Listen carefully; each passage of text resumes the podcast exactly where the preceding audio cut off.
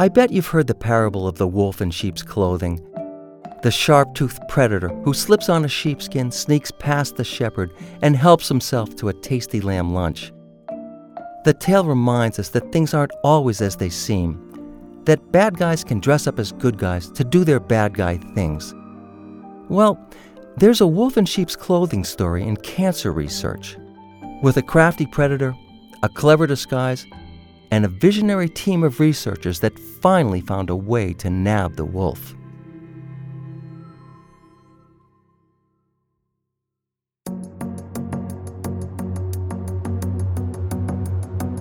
I'm Ken Schulman, and this is Unraveled, a Dana Farber Cancer Institute podcast. The human immune system is an amazing thing an intricate choreography of signals and cells that defends us from so many threats viruses, bacteria, and parasites, for starters. And the thinking for over 100 years had been if you could just get the immune system to attack the cancer, that would be wonderful. And so lots of ways were tried, but none of those had worked. Immunologist Gordon Freeman came to Dana Farber in the early 1980s. Born in Fort Worth, Texas, he traveled north to do undergraduate and graduate work at Harvard. Among other things, he studied T cells, an agile and aggressive strike force, the frontline defenders in our immune system. They're the major orchestrator of the immune fight. And over the last 30 years, we've studied the signals that expand the numbers of T cells and discovered there are also signals that reduce the number of T cells. Signals that expand the number of T cells. That's easy to understand. Say you've got an infection. Your immune system calls up the troops for a rapid response. There's strength in numbers. But then there are signals that reduce the number of T cells. What's that about? Well, there is a point in downsizing the strike force, and it's a good one. Sure, we want to ramp up our T cells when we're under attack, but we also want those T cells to stand down once the fight's over. Otherwise, they could run wild and start attacking healthy tissue and cells. They could stage a coup. Fortunately, our immune system also has several layers of stand down signals, molecular checkpoints that tell our T cells to disarm. In most cases, the system works, but not in all cases. In his lab, Freeman found one reason why. And here's where the wolf story comes in. Sometimes those stand down signals, the checkpoints that tell T cells they can drop their weapons, get crossed, stolen actually. Stolen by cancer cells. Freeman discovered that certain cancer cells steal that stand down signal and use it to slip past T cells so they can spread disease. Cancer cells had learned how to slip on sheepskin and fool our defenses just like the wolf learned to fool the shepherd. What if, Freeman started asking, what if we could get those T cells to see the cancer cells as wolves again?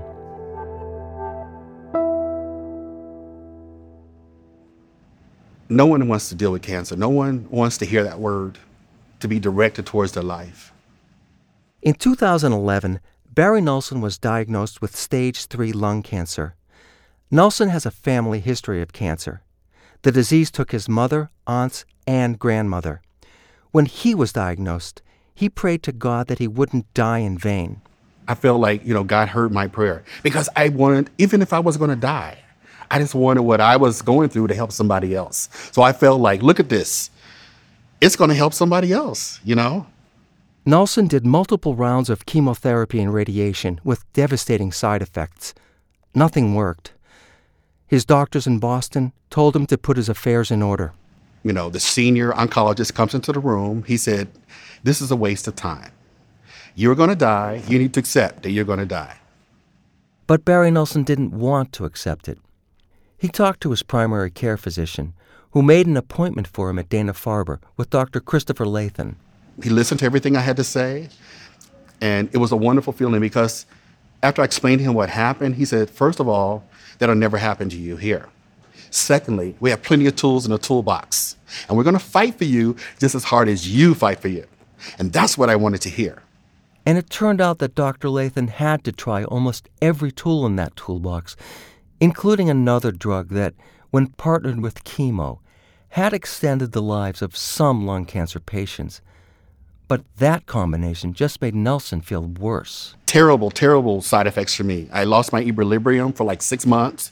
I had no balance. I couldn't hardly walk or stand up. Broke out with all kind of blisters and all kinds of, it was nasty. It was ugly. It took a while for Nelson to get his strength back. When he did, Dr. Lathan told him there was another tool, if he was interested. It was a new drug, an immunotherapy, that was just starting clinical trials at Dana Farber. The drug was called nivolumab.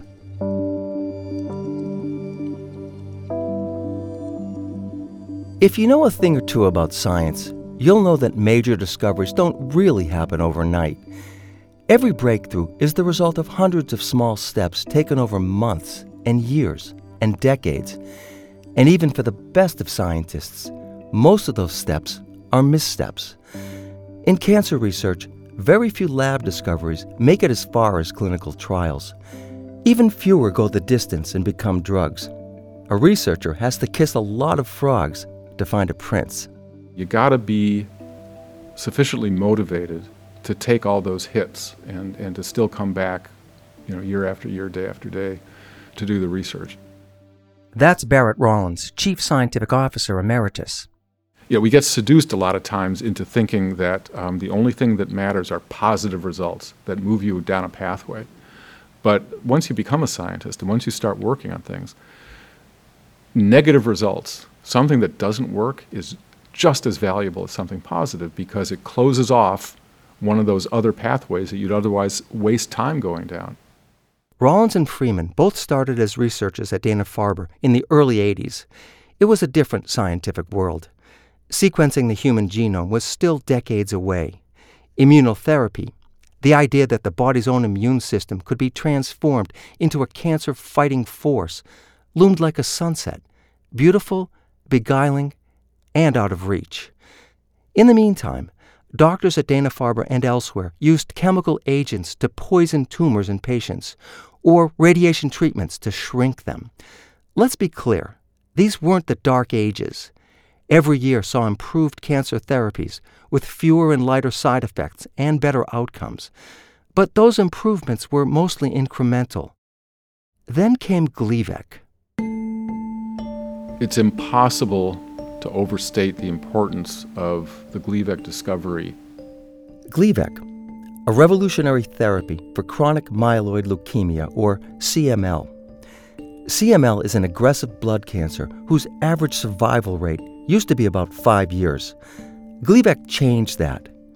More importantly, Gleevec changed the way we look at cancer.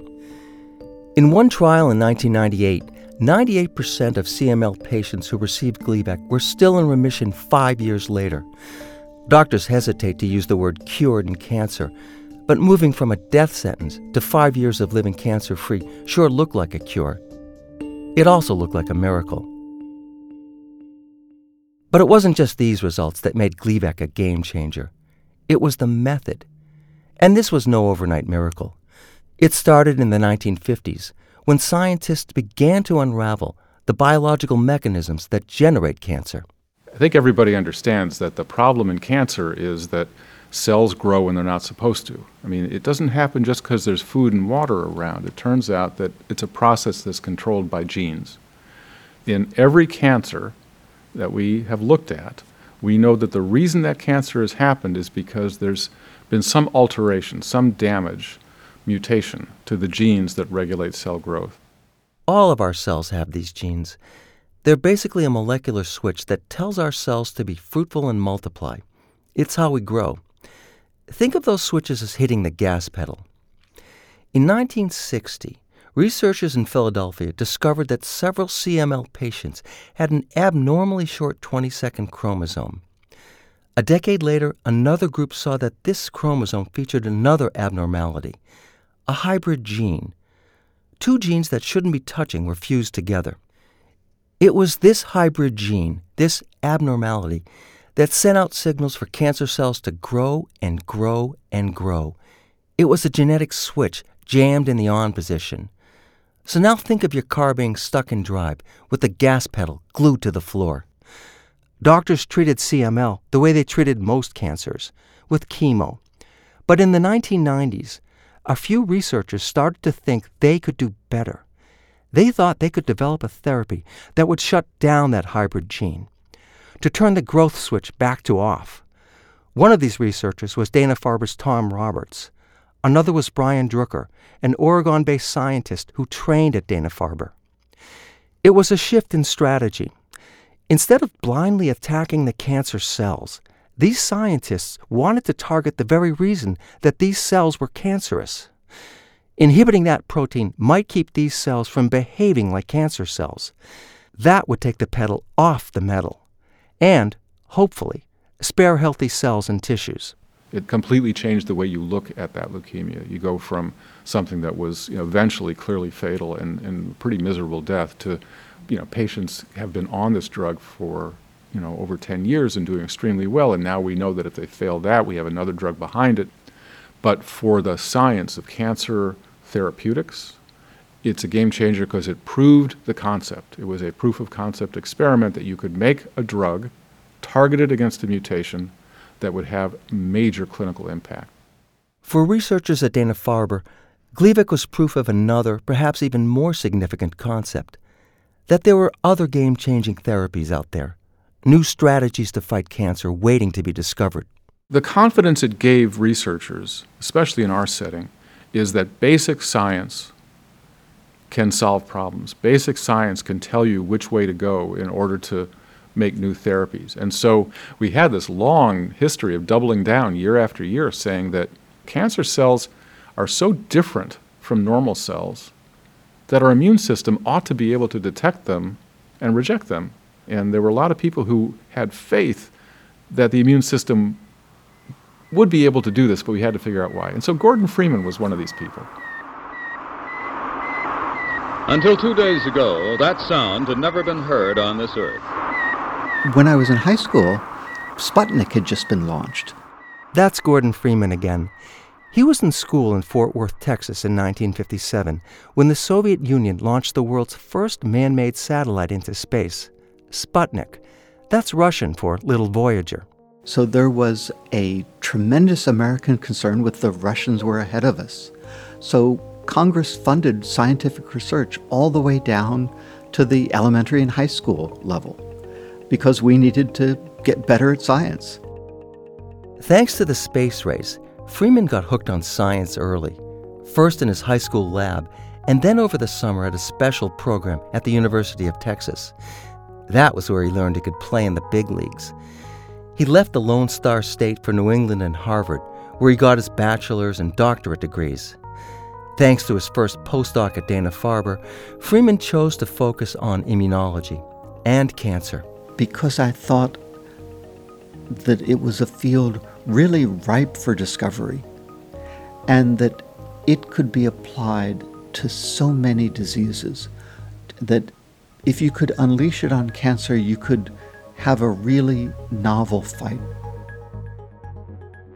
When he started, Freeman didn't quite know how the body's immune system could be trained to seek and destroy tumors. He just knew there was a need, because standard treatments like chemotherapy weren't always getting the job done.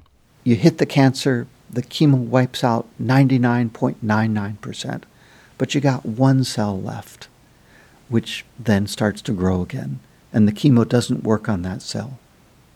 So, what's different about the immune system is it can learn and change and evolve and adapt as the cancer does once you stop the tumor from evading the immune response. And immunotherapy, the use of the body's own defenses to fight cancer, offered another advantage over traditional cancer care fewer side effects, like hair loss, nausea, fatigue, decreased ability to fight infection. There are more, but you get the picture and it usually isn't a pretty one. Because we're not trying to directly kill the tumor cells. We're trying to activate the immune system to have the immune system kill the tumor cells. Chemotherapy is basically trying to poison cells. Freeman was looking for a better way to make our T cells smarter, stronger, more effective against tumors. But why do T cells need our help? Why can't they beat cancer on their own? Well, it turns out they usually can. At the beginning of any disease, you just have a few T cells, maybe just a hundred that could attack that specific disease. So the critical thing when you recognize a disease is those small number of T cells start dividing really fast. And a week later, they've gone from 100 T cells to millions of T cells. Now, millions of T cells are an effective fighting force. Effective enough to defeat most cancers, especially at the onset. Early on in the beginning of cancer, you get one or two or ten cancer cells. And it turns out the immune system eliminates most of those at the one or two or ten cell stage. It's only occasionally that those 10 cells become a 100 cells by the time you have cancer, which has become a medical problem. The immune response has been trying to fight that cancer for 10 or 20 years. And after those 10 or 20 years, the T cells sometimes give up. In the early 1990s, a research lab in Kyoto, Japan, identified a protein on the surface of T cells, a protein that appeared when the T cells died. They named that protein PD1, PD for programmed death. Then the team started manipulating that surface protein, PD1, turning it on and off in mice. And they noticed when they turned it off, the mice developed autoimmune disorders. It turned out they'd chosen a bad name for their protein. PD1 wasn't a T cell kill switch, it was a safety switch. And when the Kyoto team disabled it, the T cells kept going and going, attacking everything in sight. In 1999, Gordon Freeman decided to dig a little deeper. So, first we discovered the B7 molecules, the ones that expand the number of T cells. The battle cry rallying the troops. Let's take a quick time out for a crash course in the human immune system. When a threat like a virus or an infection hits our bodies, tiny messengers called antigen presenting cells deliver samples of that threat to our T cells. Think of Paul Revere galloping through the countryside crying, The virus is coming! The virus is coming! These antigen presenting cells, the messengers, show up with two signals. The first signal tells the T cell who the intruder is. The second signal, the B7 molecules Freeman just mentioned, tell the T cells to gear up for an attack. Now, when those danger signalers, the B7 molecules, meet up with T cells, they bind with receptors on the surface of the T cells. This molecular handshake switches the T cell into attack mode and tells it what arms it will need to fight the enemy. The handshake also tells the T cell to multiply fast. But there's even more. Remember that T cells need to be disarmed once they've done their job, or they'll stay in attack mode. So when the B7 molecule and its receptor on T cells shake hands, the B7 molecule also tells the T cell to express PD1 on its surface. PD1, the safety switch. It's like installing a set of disc brakes on a Ferrari. Even the fastest car needs this stop, especially the fastest car. Gordon Freeman knew all about this molecular handshake, and he asked a basic science question Were there other molecules, similar to B7 molecules, that might shake hands and cause T cells to stand down, to slam on the brakes? It was a good time to ask that question. Scientists around the world had nearly completed mapping the human genome. And then we looked for what other new molecules as the human genome began to be sequenced and all these 20,000 different genes in your body were identified. We asked what looked like the B7 molecules, and we discovered little snippets of information that looked like a B7 molecule, and we worked it up and found the full molecule. Again, basic science. You ask a question. That question leads to another question, and if you're lucky, to another. So we isolate that structure and make a test tube amount of it. And then we ask, what will it interact to? What will it bind to? What does it glue to? Freeman and his team called their new molecule 292. It looked like a B7 molecule. Now they wanted to know whether it would act like a B7 molecule, whether it would bind, shake hands with the same things that B7 molecules bind to, like receptors on T cells. Perhaps the new molecule would bind with the PD1 receptor. Perhaps that handshake would tell T cells to stand down.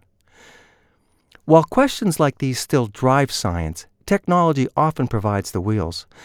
For this experiment, Freeman and his team did something called flow cytometry. It's a high tech cellular scanner. Researchers suspend cells in a single drop of water, mix them with dye, and pass them beneath a laser beam at 500 cells per second. The machinery is complex, but the concept's simple. You know how you go to the rock shop and shine UV light on a rock and it shines back green or red? Same idea. That laser beam hits the cell for a second and that cell shines back green. And we say, okay, it's there, it's bound. The question was whether molecule 292 would bind with PD1, the safety switch. So they prepared two batches of molecule 292 mixed with T cells. In the first batch, the T cells expressed PD1. In the second, they didn't. And we find it doesn't bind to the cell without PD1, but it bound to the cell with PD1. Freeman's team had discovered a pathway, a few key steps in the complex ballet that is the human immune system. In this pathway, molecule 292 binds with PD1. It was this bond, this handshake, that told the T cells to disarm once their job was done. PD1 is a safety switch, but it can't shut down a T cell on its own. It needs to bind, to shake hands, in order to hit the brakes. Freeman's team gave molecule 292 a new name PDL1. The brakes on the Ferrari, a military checkpoint. The PD1 PDL1 checkpoint protects us from a host of autoimmune diseases. And in most cases, the checkpoint system works. But as Freeman studied his new molecule, he found a bug in the system. We found that the PDL1 molecule was expressed on cancer cells, and that we'd already discovered that it turned off the immune response. So, cancer cells also had PDL1. So, seeing this molecule on cancer cells said this might be a way that cancer cells would turn off the immune response. PDL1 binds to PD1, and it causes PD1 to signal into the T cell and turn off. Cancer cells stealing signals. Cancer cells flying PDL1 flags so our T cells can't see them for what they are. The wolf in sheep's clothing.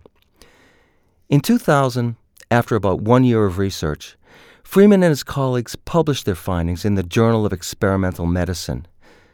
Freeman and his lab mates had co authored scores of papers, but this one felt different. We did know it was major because it was an immune inhibitory molecule that was on cancer cells. So we knew this had, you know, more potential than most. Potential. That's an understatement. Freeman had discovered a molecule on cancer cells that disarmed T cells, our frontline defenders. He discovered a mechanism that cancer used to confuse the body's cancer fighters. But no matter how promising, it was still just a lab discovery. Scientists have a lot of ideas that look good in the test tube or look good as ideas. And what you've got to do is see it works and it's safe. Well, I, I think the real confirmation is it works in people. If cancer science is indeed a race, it's definitely a relay race. Scientists like Gordon Freeman run the first leg, then hand the baton to a translational specialist who asks if that lab discovery might be used with cancer patients. The baton then goes to drug companies who develop a therapy or drug. In the final lap, clinicians test that drug on patients. If no one drops the baton, if everything goes right, the FDA approves the drug at the finish line. The relay race that Freeman started produced a drug called nivolumab. It's a checkpoint inhibitor, an antibody produced in the lab that keeps T cells from shutting down. How? Nivolumab binds with the PD1 receptor on T cells. With the safety switch, nivolumab, the antibody, literally forms a blockade around the PD1 receptor. Try as it may, the PDL1 protein on cancer cells can't bind with the PD1 receptor. It can't signal the T cell to shut down. From behind the blockade, the T cell sees cancer as the threat it is and attacks it. Basically, this drug allows the T cells to do their jobs. It removes any distractions, any bad messaging.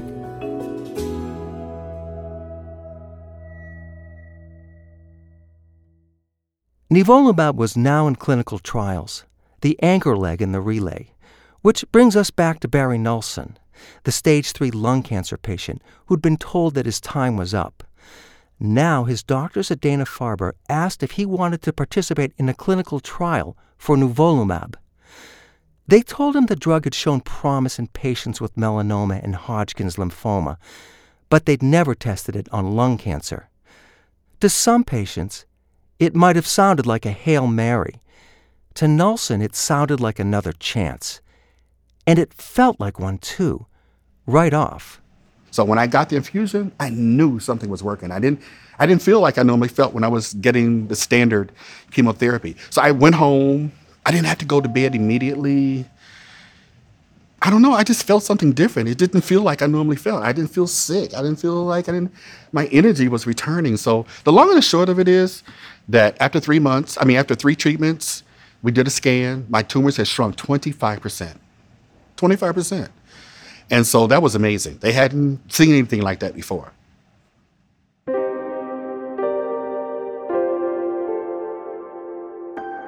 Nelson continued with the nivolumab trial, and his health continued to improve. Soon, he was well enough to ride his bicycle to Dana-Farber for his treatments. And while I was waiting, you know, people in the waiting room, they, they would be whispering, that's the guy I don't know what they were talking about. So I was in, in one of my research nurses. She said, Did you ride your bike today? And I said, Yeah. She says, Oh, you know, everybody's talking about you riding the bicycle. The nurse asked Nelson another question Would he like to meet the scientist who developed the treatment that had saved his life? A few months later, Gordon Freeman came to one of Nelson's treatments. Freeman looked at his scans. He asked Nelson how he was feeling, whether there were any side effects. For me, it was almost like meeting God. Because this is that was he was the one, he and his team were the ones that, you know, were doing something to change my life and other people's life, you know. It was a real thrill to meet Barry Nelson. Barry had really had advanced lung cancer. He was told by his physician to make his peace with the world. And Barry is a fighter and a researcher. And he found a doctor at the Dana Farber Cancer Institute who really said, We have clinical trials, we have new players in the game. In 2017, two years after it received breakthrough status from the FDA, Nivolumab was approved for treatment for a host of other cancers, including bladder, kidney, and melanoma. For a story that began at Dana Farber, with Gordon Freeman poking around with T cells, it sounds like a very happy ending.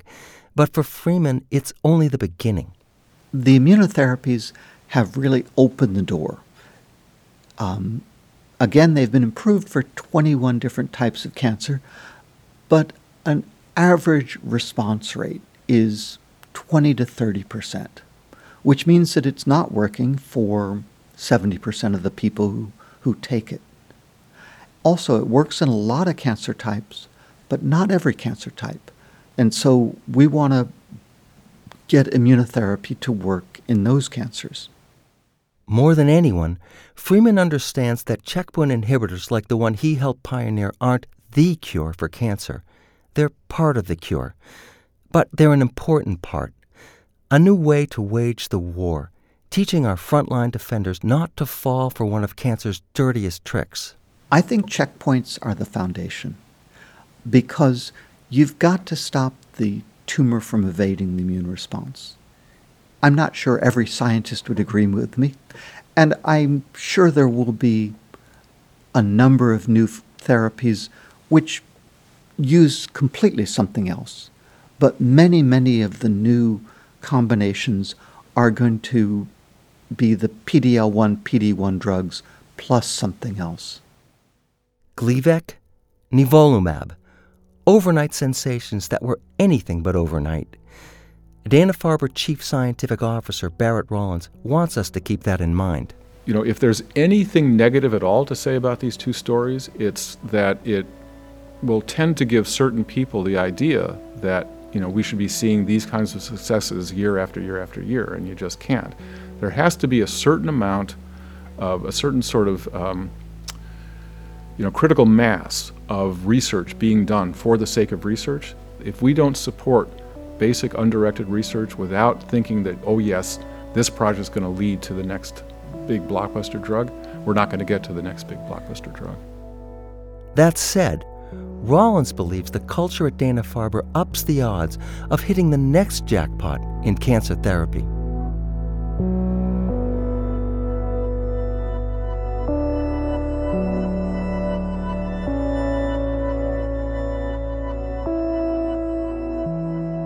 Next time, the Nobel Prize comes calling. First of all, the real prize was participating in the discovery and seeing the result and understanding something that had never been understood before and just marveling at the beauty of the mechanism that nature had arrived upon. I'm Ken Schulman, and this is Unraveled, a Dana Farber Cancer Institute podcast.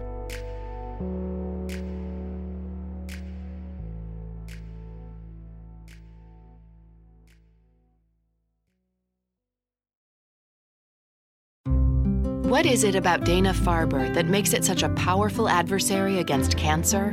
It's hundreds of Dana Farber researchers and clinicians making new discoveries inspired by the work of previous Dana Farber discoverers. At Dana Farber Cancer Institute, nothing is as effective against cancer as a relentless succession of breakthroughs. Go to danafarber.org/stories and see how what we do here changes lives everywhere.